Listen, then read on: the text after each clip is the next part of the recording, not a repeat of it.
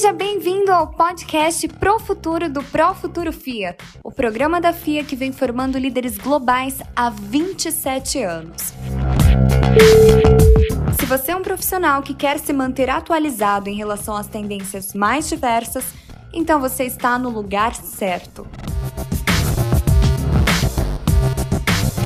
Durante os muitos meses de isolamento social, tivemos que nos adaptar às diversas mudanças que a pandemia ocasionou. A área da educação, seus profissionais e gestores também estão passando por essas transformações, e agora mais do que nunca é o momento de se reinventar. A situação é única e atípica. Os meios digitais tiveram de ser amplamente adotados de uma hora para outra, e muitas vezes por professores e alunos que não tinham prática com as ferramentas. Agora, todos já estamos mais habituados com a atual realidade. Porém, os desafios ainda são muitos. Ao mesmo tempo em que as aulas online apresentam limitações e a falta que as interações em sala de aula fazem é grande, é difícil nos sentirmos seguros para a retomada. Além disso, as dúvidas são muitas. O que esperar da volta das aulas presenciais? Quais serão os novos desafios? Como será a educação do futuro? Para responder essas e outras perguntas, hoje conversaremos com o professor Maurício Jucá, diretor-geral da FIA Business School. Jucá tem ampla experiência com educação, com seus muitos anos de atuação na área, e poderá nos ajudar a ficar por dentro do que vem acontecendo. Professor, muito obrigada por estar com a gente aqui hoje no nosso podcast. Oi, tudo bom? Eu que agradeço. Será um prazer conversar com vocês. Bom, então, para a gente começar, professor, qual é a diferença entre EAD e ensino remoto ao vivo? Qual modelo a FIA está adotando em sua grande maioria e como a FIA reagiu a essa mudança? Essa pergunta é muito boa, porque é, a gente pode dividi-la em duas etapas. A primeira é aquilo que é a legislação no, no, diz em relação à, à diferença entre o presencial e ensino à distância. Como a própria palavra fala, o presencial é quando as pessoas estão é, juntas no mesmo espaço físico. E o EAD é tudo o que acontece quando elas não estão desta forma. Entretanto, o, o que a gente tem vivido agora em 2020 é um é, o EAD, né, ou seja, o ensino à distância, que também já existe há muito tempo, classificado em duas modalidades, entre o síncrono e o assíncrono.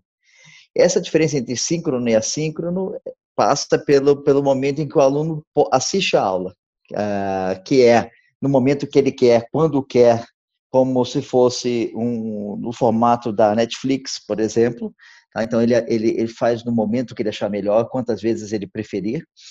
E do ensino ao vivo, que é a distância, mas que se assemelha muito ao presencial nesse momento, porque o aluno precisa, precisa participar, entrar na sala de aula com um professor ao vivo, para ter uma interação maior e também com seus colegas. Então, assim, é, o EAD tem, portanto, duas modalidades específicas, o síncrono e o assíncrono, e o presencial difere do EAD. Em certas características, o nosso ensino EAD ao vivo se assemelha muito ao presencial. E, é, e essas diferenças têm, têm trazido muita confusão ah, na mente de muitas pessoas. Eu acredito que a gente vai ter uma mudança na legislação no médio prazo. É, ok?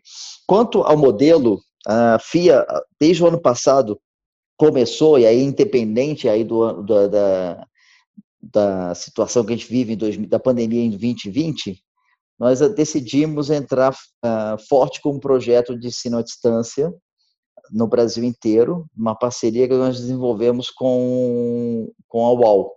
Chamamos um projeto chamado FIA Online, que permitiu uh, a FIA oferecer uma, uma, uma, educação de alta qualidade com seus professores de, em todo o país, só que no remoto assíncrono, ou seja, a gente grava, grava as aulas com os, com os nossos professores e colocamos à disposição dos alunos para eles fazerem nesse formato assíncrono. E aí vou usar a terminologia aqui só como, como exemplificação nesse modelo Netflix. Né? Ah, esse, isso vem acontecendo e começou no ano de 2020, mas é um projeto que já vinha em desenvolvimento desde 2019. com a pandemia, nós tivemos que em uma semana fazer essa mudança, e aí todos os nossos cursos presenciais migraram para esse formato online, uh, ao vivo, né, no formato remoto, mas ao vivo, com os professores assistindo, é, passando a, as atividades que eles realizariam em sala de aula nesse formato remoto ao vivo.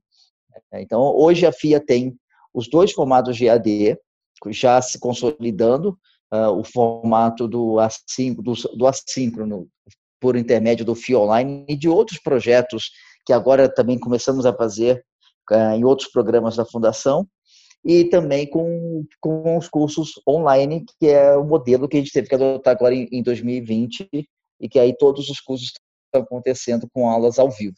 Né? É, essa mudança, então, respondendo aí ao final da primeira pergunta, fez com que a gente tivesse que ter praticamente 100 salas de aula, 100 salas de aula é, ao, ao vivo desde março, acontecendo durante toda a semana é, nos cursos de graduação, de pós-graduação lato senso e de, de MBA e de mestrado. Foi uma mudança é brusca para todo mundo, né? Para todo mundo. Professores, alunos, funcionários, é, sem dúvida. E aí eu tenho, a gente pode continuar falando sobre que essas mudanças agora nas próximas perguntas. Bom, falando, a gente teve toda essa adaptação para o meio online. E você acredita que o mercado de educação digital continuará em alta após a retomada das escolas e universidades presenciais? Sim. É, havia já uma, há uma tendência acontecendo já, que já acontece em vários setores da economia. Uh, o setor educacional talvez fosse um dos, mais, um dos últimos, mas é um processo que já vem, já vem acontecendo e que abruptamente em 2020, desde começando lá pela Ásia, e a gente aqui na FIA a gente já vinha acompanhando o que estava acontecendo na China, na Coreia do Sul, uh, com os alunos dos vários cursos que tiveram que ser interrompidos e a adoção em massa do acontecendo primeiro na Ásia, aconteceu agora no restante do mundo, e eu acho que é, é, é impossível a gente voltar à situação anterior Uh, e, e, e, não ter hoje o digital como uma parte natural do processo educacional, em todas as esferas, de, em todas as modalidades de ensino. Bom, como você falou, em mais ou menos uma semana vocês tiveram que adaptar todos os cursos presenciais para o online. E como que foi essa mudança? Vocês tiveram que dar treinamento para os professores, para a equipe? Como que se deu essa mudança? Felizmente, nós já tínhamos tomado uma decisão em 2018 de, de trocar, trocar um LMS uh, um, ou um ambiente virtual de aprendizagem, melhor falando, AVA, uh, que é o sistema que suporta, que dá apoio para o ensino à distância, é, para os cursos presenciais também. Então, no nosso ambiente virtual de aprendizagem, adotamos uma plataforma que, que é o Canvas. A partir de 2018, isso vinha acontecendo gradativamente na fundação e já tínhamos algumas experiências de cursos oferecidos por meio remoto, utilizando alguma dessas plataformas. No caso da FIA, a nossa preferência foi, era pelo Zoom. E, e nessa semana intensa, quando a gente virou a chave do presencial para o ensino à distância, nós decidimos fazer essa transferência de todas as atividades para o LMS Canvas e para a plataforma Zoom. É, e aí, obviamente, a partir daí, foi, é, todo, tanto os professores como nossos funcionários tiveram que fazer uma mudança bem rápida e os professores se, se acostumarem rapidamente a, a, essa mudança, que certamente não teria acontecido se não vivêssemos uma situação é, única como a gente está vivendo esse ano. A, a resistência teria sido muito maior. Eu sempre falo isso é, para o pessoal da, da fundação, da FIA, que é, seria inimaginável se você fizesse essa pergunta no final do ano passado, se a FIA adotaria esse modelo, eu diria que não, não, sei, não, não, não faríamos e não seria possível, a resistência seria muito grande, mas março de 2020 mostrou que era necessário, e como a gente sabe bem, na administração, é um momento de crise que você consegue realizar algumas mudanças que seriam muito mais difíceis.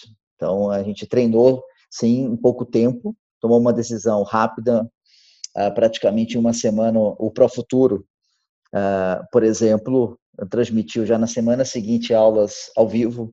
Os alunos tiveram opção de assistir aulas uh, presencialmente ou à distância, uh, com a equipe apoiando.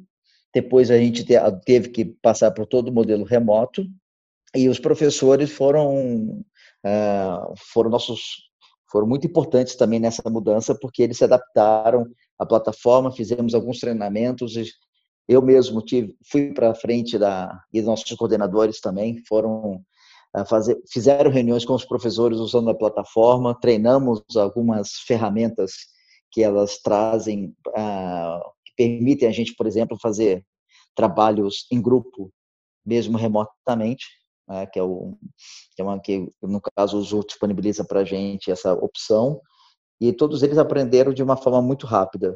E agora a gente está no outro estágio, que é colocar outras ferramentas que e aperfeiçoar a nossa forma de conduzir as aulas e fazer treina, é, mais treinamentos pedagógicos para fazer com que o aluno tenha a atenção necessária é, durante durante uma aula que continua sendo aí de três horas ou quatro horas. Né? Esse é o, é o novo momento que a gente está vivendo agora, aperfeiçoamento das ferramentas pedagógicas. Já são quatro meses de, de, de operação e está na hora da gente dar um passo adicional em relação ao que nós tivemos que fazer no início de março. Bom, falando a longo prazo, você acredita que daqui para frente haverá alguma mudança na formação do professor, dadas as circunstâncias que nós estamos vivendo agora? Sim. É, o professor, o professor continuar sendo. Bom, a essência do professor é o conhecimento que ele tem e a capacidade dele transmitir isto, é, esse conhecimento de uma maneira didática e aplicar isso à realidade do, é, do nosso aluno, quer dizer, a aprendizagem em primeiro lugar, né? É conseguir transmitir isso para que ele possa ter a apreensão desse conhecimento. O que, o que muda um pouco, isso não vai mudar, então certamente a gente continua tendo que ter, continuamos com professores aí com experiência profissional, formação acadêmica e principalmente capacidade de transmitir esse conhecimento e usar ferramentas uh, para isso, mas ele vai precisar ter um pouco mais de conhecimento tecnológico. Então, os, aqueles mais resistentes ao uso de, uh, de computadores, ao uso de ferramentas virtuais, de, uh, eles agora têm que adotar com mais, com um pouco mais de intensidade. E certamente o, o mercado é muito rápido em oferecer alternativas e acredito que o professor no futuro ele vai ter que ser cada vez mais preparado em utilizar outras ferramentas que talvez ele não, não, não usasse na, na aula presencial. Então, acho que é um pouco mais de tecnologia para ajudá-lo na, na, na, na, condução dessa aula vai, é necessário, sim. Você falou que é necessário né, que o profissional do futuro seja mais antenado né, na, na questão tecnológica. Você acredita que os, os, profissionais da educação podem reinventar a área da educação? É, é eu, eu, eu, tomar, eu gostaria de é, tomar um cuidado quando falar de, é, dessa reinvenção, porque a gente, eu acho que eu, um pouco da minha resposta anterior, né? A, a forma de transmissão vai ser para o meio presencial ou virtual, mas na, a, o uso de algumas novas ferramentas que podem apoiar, mas acho que ainda é a essência do conhecimento e da aprendizagem por parte dos, dos nossos alunos, nossos executivos que fazem os cursos da fundação também, é, não vai mudar. É, a essência, a essência ainda está baseado muito aí na interação entre os alunos, na troca e na capacidade do professor de fazer essa condução é, essa experiência, essa processo didático e a troca ela continua tem e é necessário que ela continue acontecendo, seja presencialmente ou à distância. Mas assim a essência da, da educação não, não vai mudar não, no meu ponto de vista. Bom, a FIA conseguiu se readaptar ao novo normal então, quais medidas gestores e líderes de universidades e escolas podem implementar para adaptá-las ao novo normal? Né? Uma dica para quem ainda não conseguiu fazer essa transição. Tome uma decisão, tome uma decisão rápida e implementem. É, Eu acho que essa é uma experiência que a gente viveu agora no primeiro semestre e o que eu ouvi de colegas de outras universidades e dos nossos professores mesmo é, aqui na fundação é que um ponto positivo da FIA foi a rapidez com que a gente tomou uma decisão. Não ficou patinando, esperando e pensando como é que funcionaria. A gente viu o ambiente, a, a gravidade da situação que estava, que estávamos, que tem, vivemos ainda, né? Uh, em 2020 que a gente precisaria agir rapidamente. Então, uh, esse foi um grande mérito, eu acho que. E o segundo semestre desse ano, nós estamos aqui falando agora no final de julho, é, ele traz essa, essa, segunda etapa. Nós estamos discutindo se a gente volta em setembro, acho que vai fazer parte ainda da nossa conversa hoje, é, como voltaremos, e a pergunta que já está no ar é se, se de fato voltará. É, e aí, novamente, a gente está vivendo esse dilema. Como é que será essa volta? Quando acontecerá? E, de, e, de que, e o que deve ser feito? Então, a, a, eu tenho certeza que a gente precisa tomar uma decisão. Eu tenho algumas coisas para poder continuar comentando agora aqui, mas é, é importante é a gente não vacilar. E eu acho que, é, as outras escolas que ainda estão em dúvida, elas precisam tomar um, um, um caminho. É, esse, é, esse é o caminho, é o mais importante, porque senão os professores também não sabem o que fazer, nem os alunos, nem, nem, nem os nossos funcionários. E, e essas escolhas têm que ser feitas.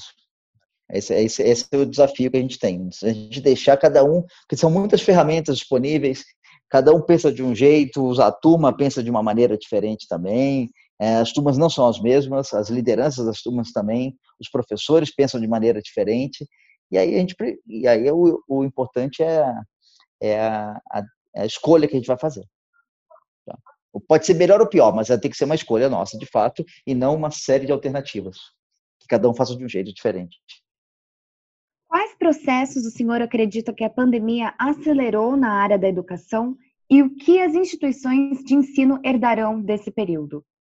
Bom, certamente, bom, processos aqui, eu posso, olha, eu vou falar, tá para começar longe, aqui vou começar pelo processo seletivo, pode ser?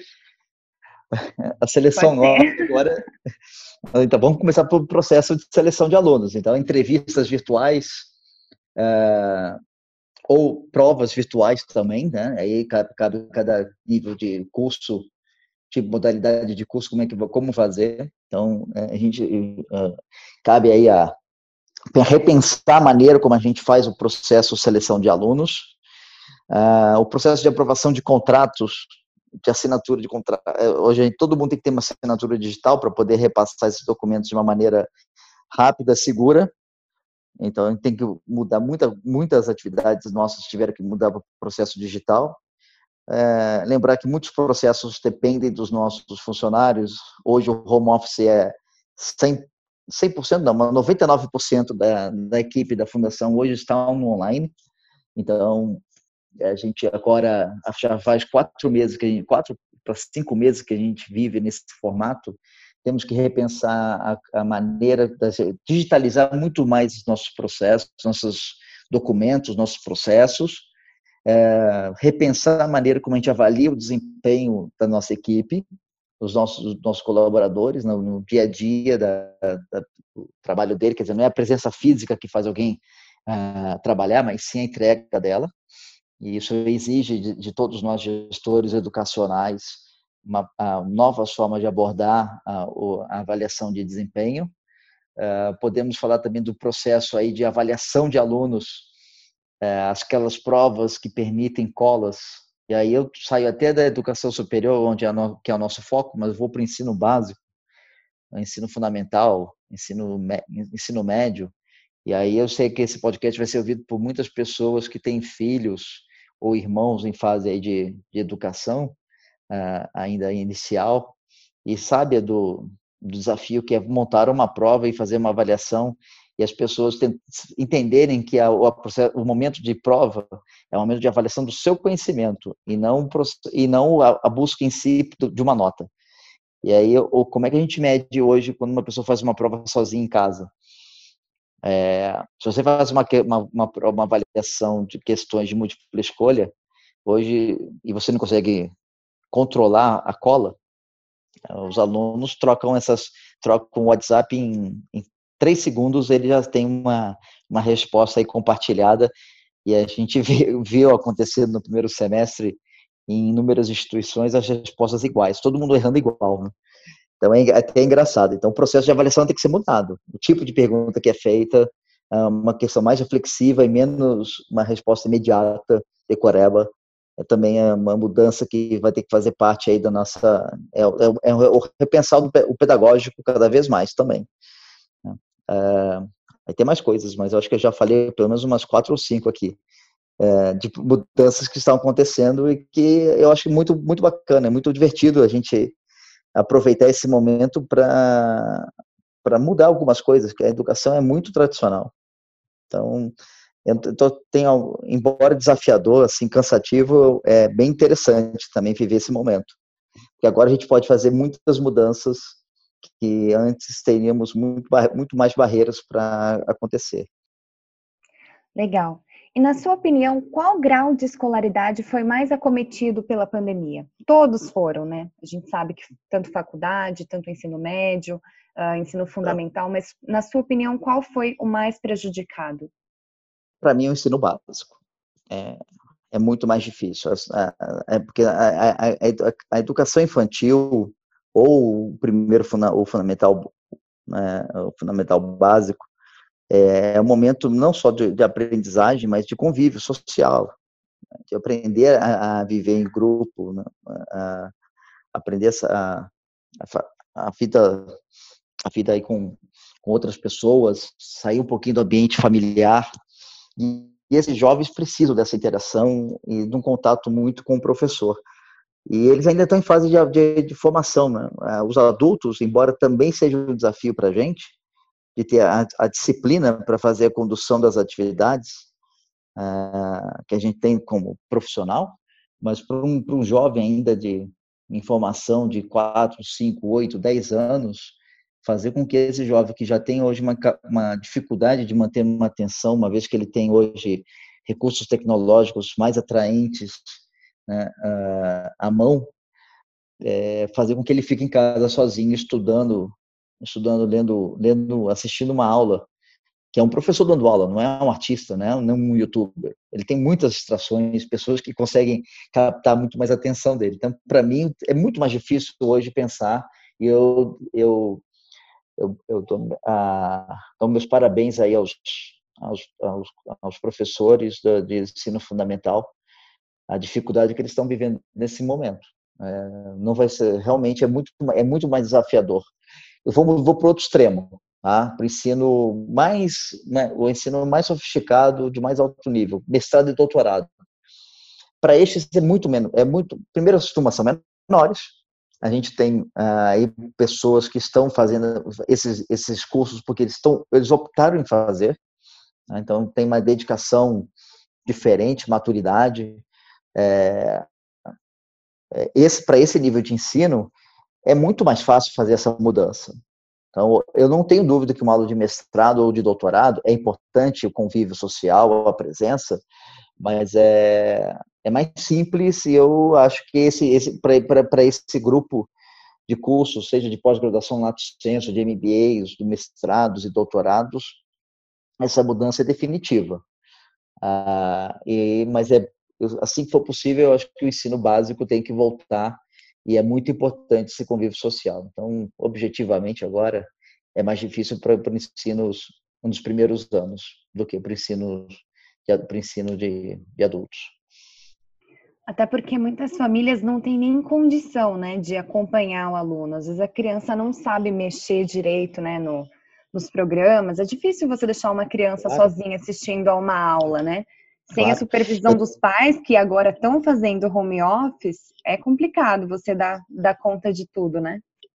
É, e é complicado porque os pais estão vendo hoje que é, não, é, não é fácil ficar com os filhos em casa, é, continuar trabalhando ao longo do dia e ter os filhos presos ali naquele ambiente também, tendo que estudar sozinhos.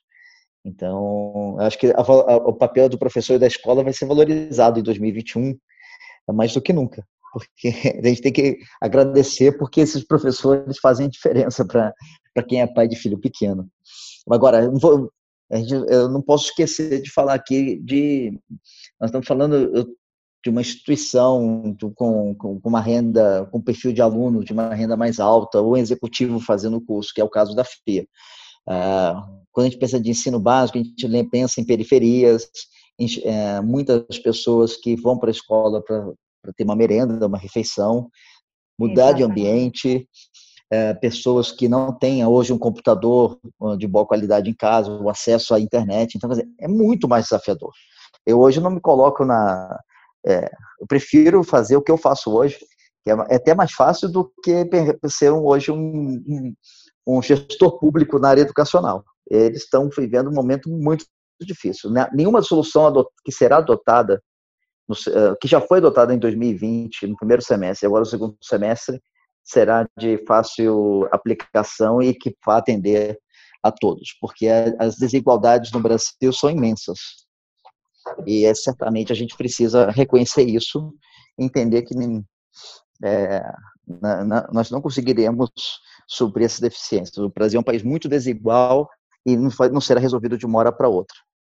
Acho importante Inclusive, ressaltar isso também. Exatamente. Inclusive, teve a polêmica né, do Enem, da comunicação do Enem deste ano, né, de que o, a propaganda falava, ah, estude de casa, né, mas e que não, não uhum. tem meios para estudar de casa, né? Claro, é fácil claro. quando você tem um computador, quando você tem dinheiro para comprar livros, né, acessar um curso online, mas e quando você não tem nem, nem o que comer direito, né?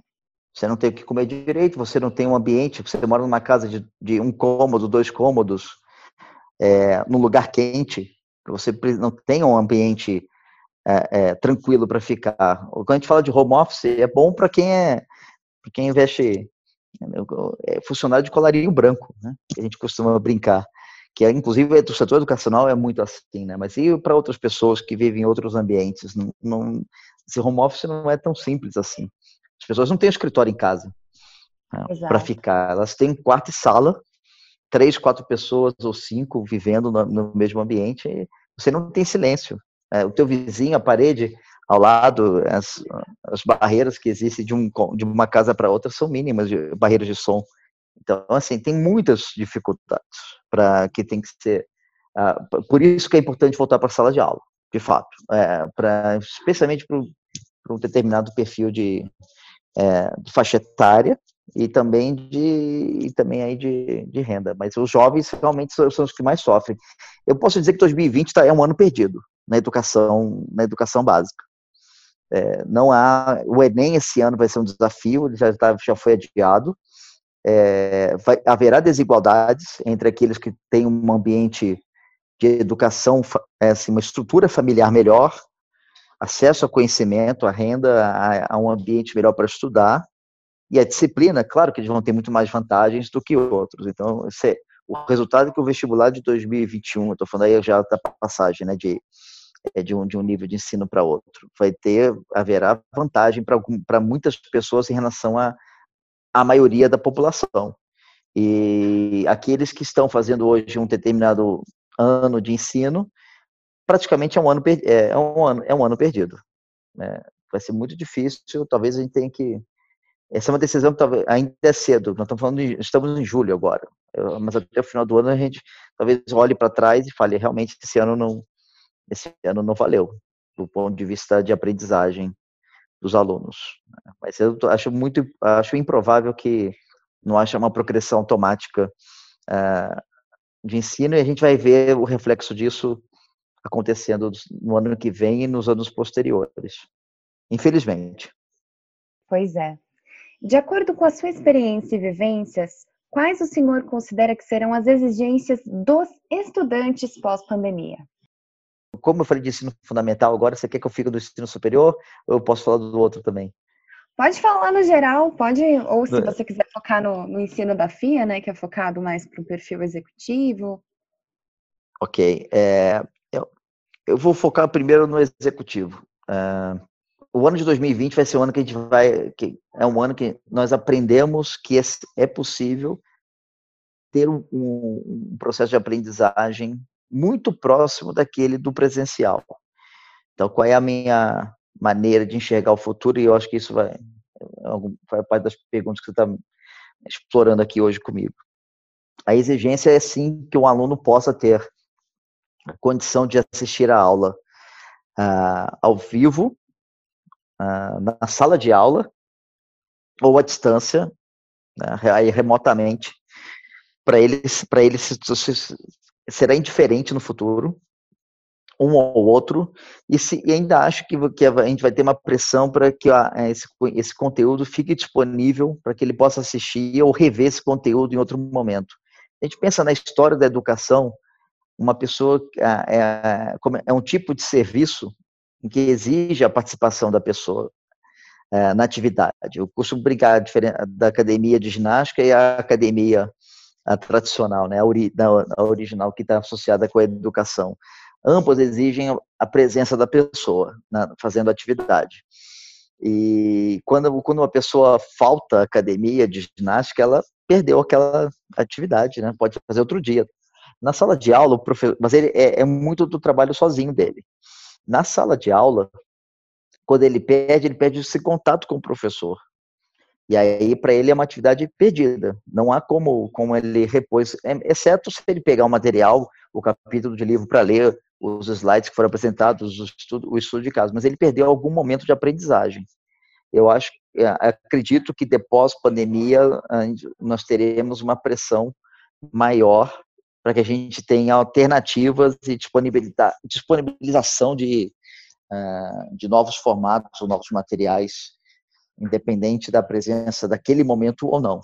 E aí isso tem muito a ver também com essa discussão de, é, de conteúdos síncronos ou assíncronos. Então, talvez a nossa aula tenha que ser gravada e ficar disponível para o aluno. Isso envolve, obviamente, questões como direitos autorais da aula, aquilo que é tratado na sala de aula ser é, tomar cuidado também do que você está falando, que você está gravando, né? Aquela aula, muitas vezes a gente fala coisas que não repetiria, né? Então tem, tem muitos cuidados ainda e eu acho que a educação vai mudar. Aí sim, eu acho que em 2021 a gente tá, nós discutiremos algumas mudanças em relação à a, a, a, transmissão das aulas. Bom, Maurício, como você espera que serão os professores, os alunos e a educação do futuro? Eu não acredito, eu vou falar o que eu acho, o que eu acredito que não seja. É uma, é uma mudança da aula do, do, da educação que nós temos hoje para uma educação totalmente digital. Existe, existirá abertura para oferta de cursos desse tipo, mas uh, nós precisamos, nós somos uh, seres sociáveis uh, e queremos essa interação.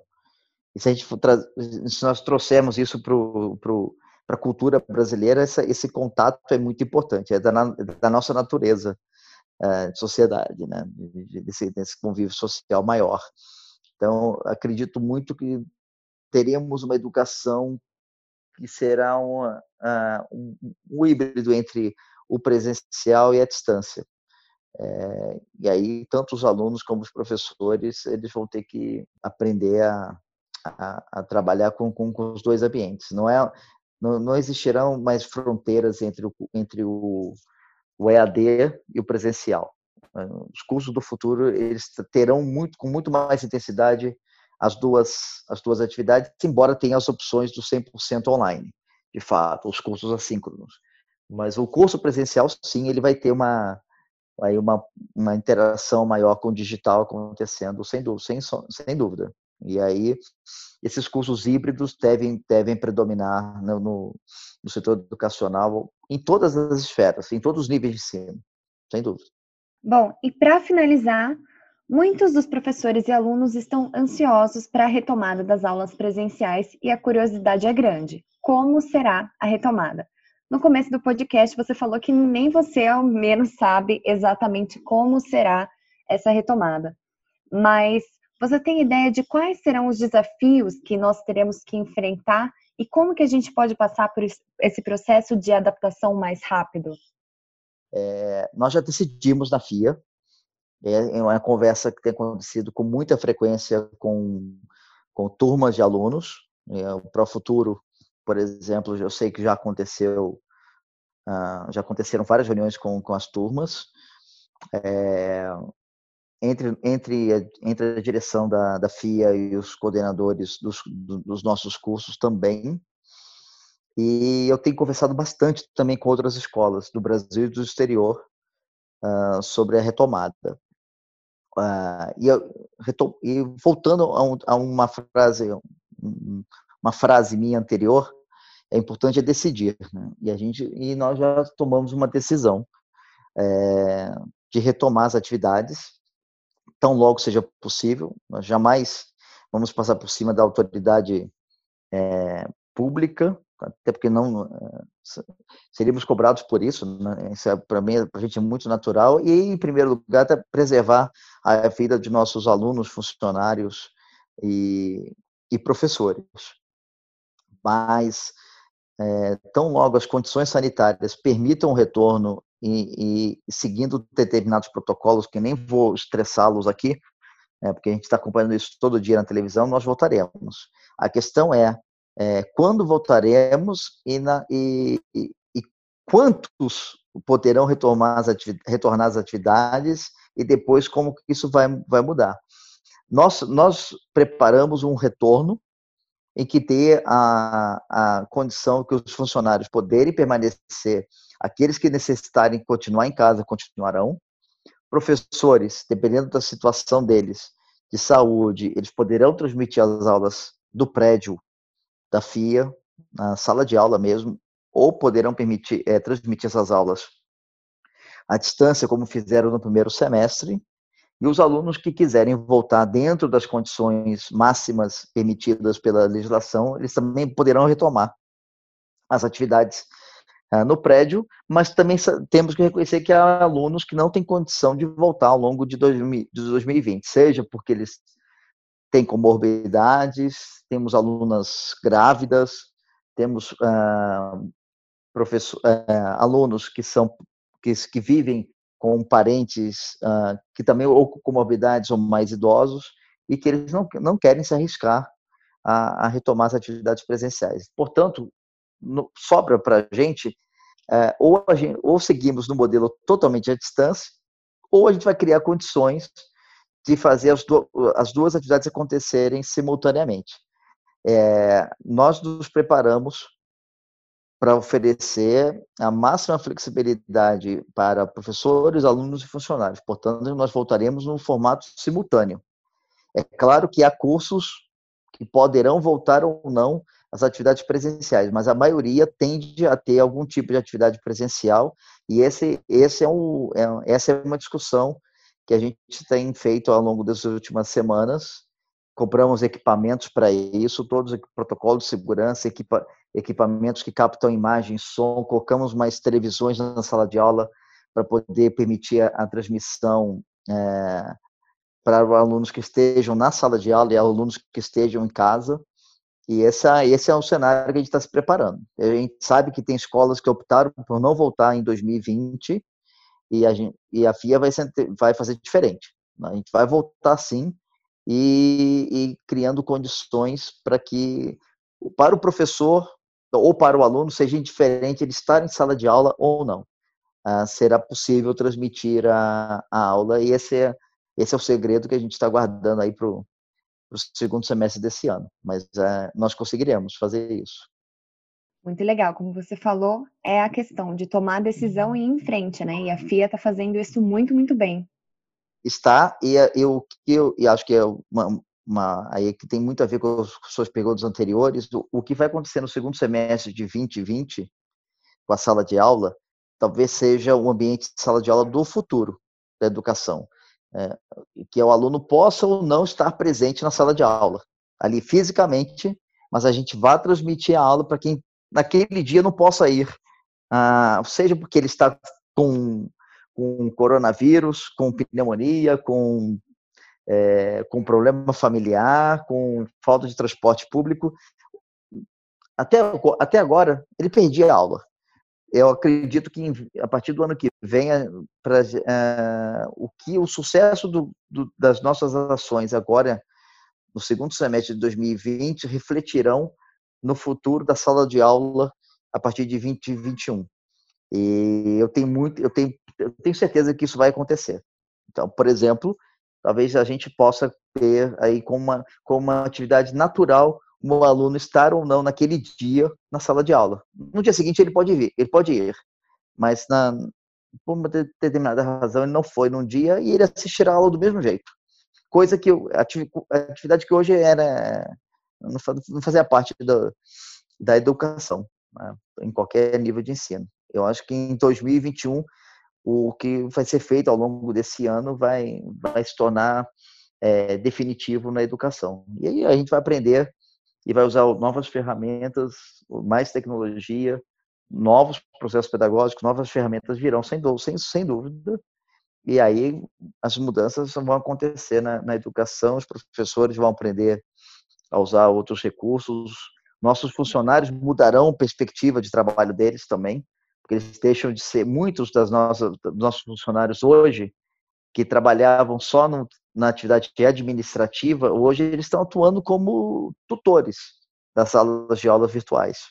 Eles estão em sala de aula acompanhando e, e, e, e se tornando assistentes dos professores.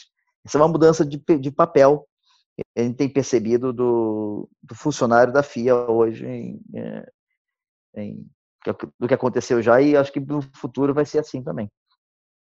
Talvez o futuro ele, não esteja tão longe, esteja mais próximo do não, que a gente é, imagine. Ele, ele já está acontecendo. É. Ele já está acontecendo. Eu convido as pessoas a, aos nossos alunos a voltarem e eles vão ter surpresas ao longo de, de 2020, surpresas positivas e, e a FIA vai, vai, vai propiciar aos alunos, professores, funcionários uma experiência de, de ensino diferente do que já foi no primeiro semestre. Né? Novas, novas coisas virão uh, em breve. Né? E aí, torcemos muito para que eles possam voltar às nossas instalações físicas, às nossas salas de aula, aos poucos, e que em 2021 a gente tenha essa vacina a gente comece a, a resolver essa, esse problema também. É isso. Exatamente. Bom, muito obrigada por participar desse podcast com a gente, Maurício.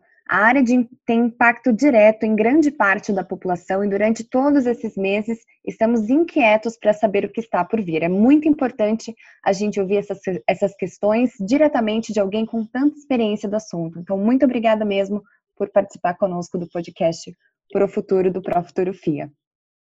Muito obrigado, eu que agradeço. Espero é, retomar esse contato com vocês no final do ano e confirmando tudo que a gente falou agora. Exatamente. tá então, bom. Muito obrigado pelo, pelo convite. Eu que agradeço. E esse foi o podcast Pro Futuro do Pro Futurofia. Não esqueça de nos acompanhar nas nossas redes sociais e ficar ligado de tudo que vem por aí. Muito obrigada pela companhia e até a próxima!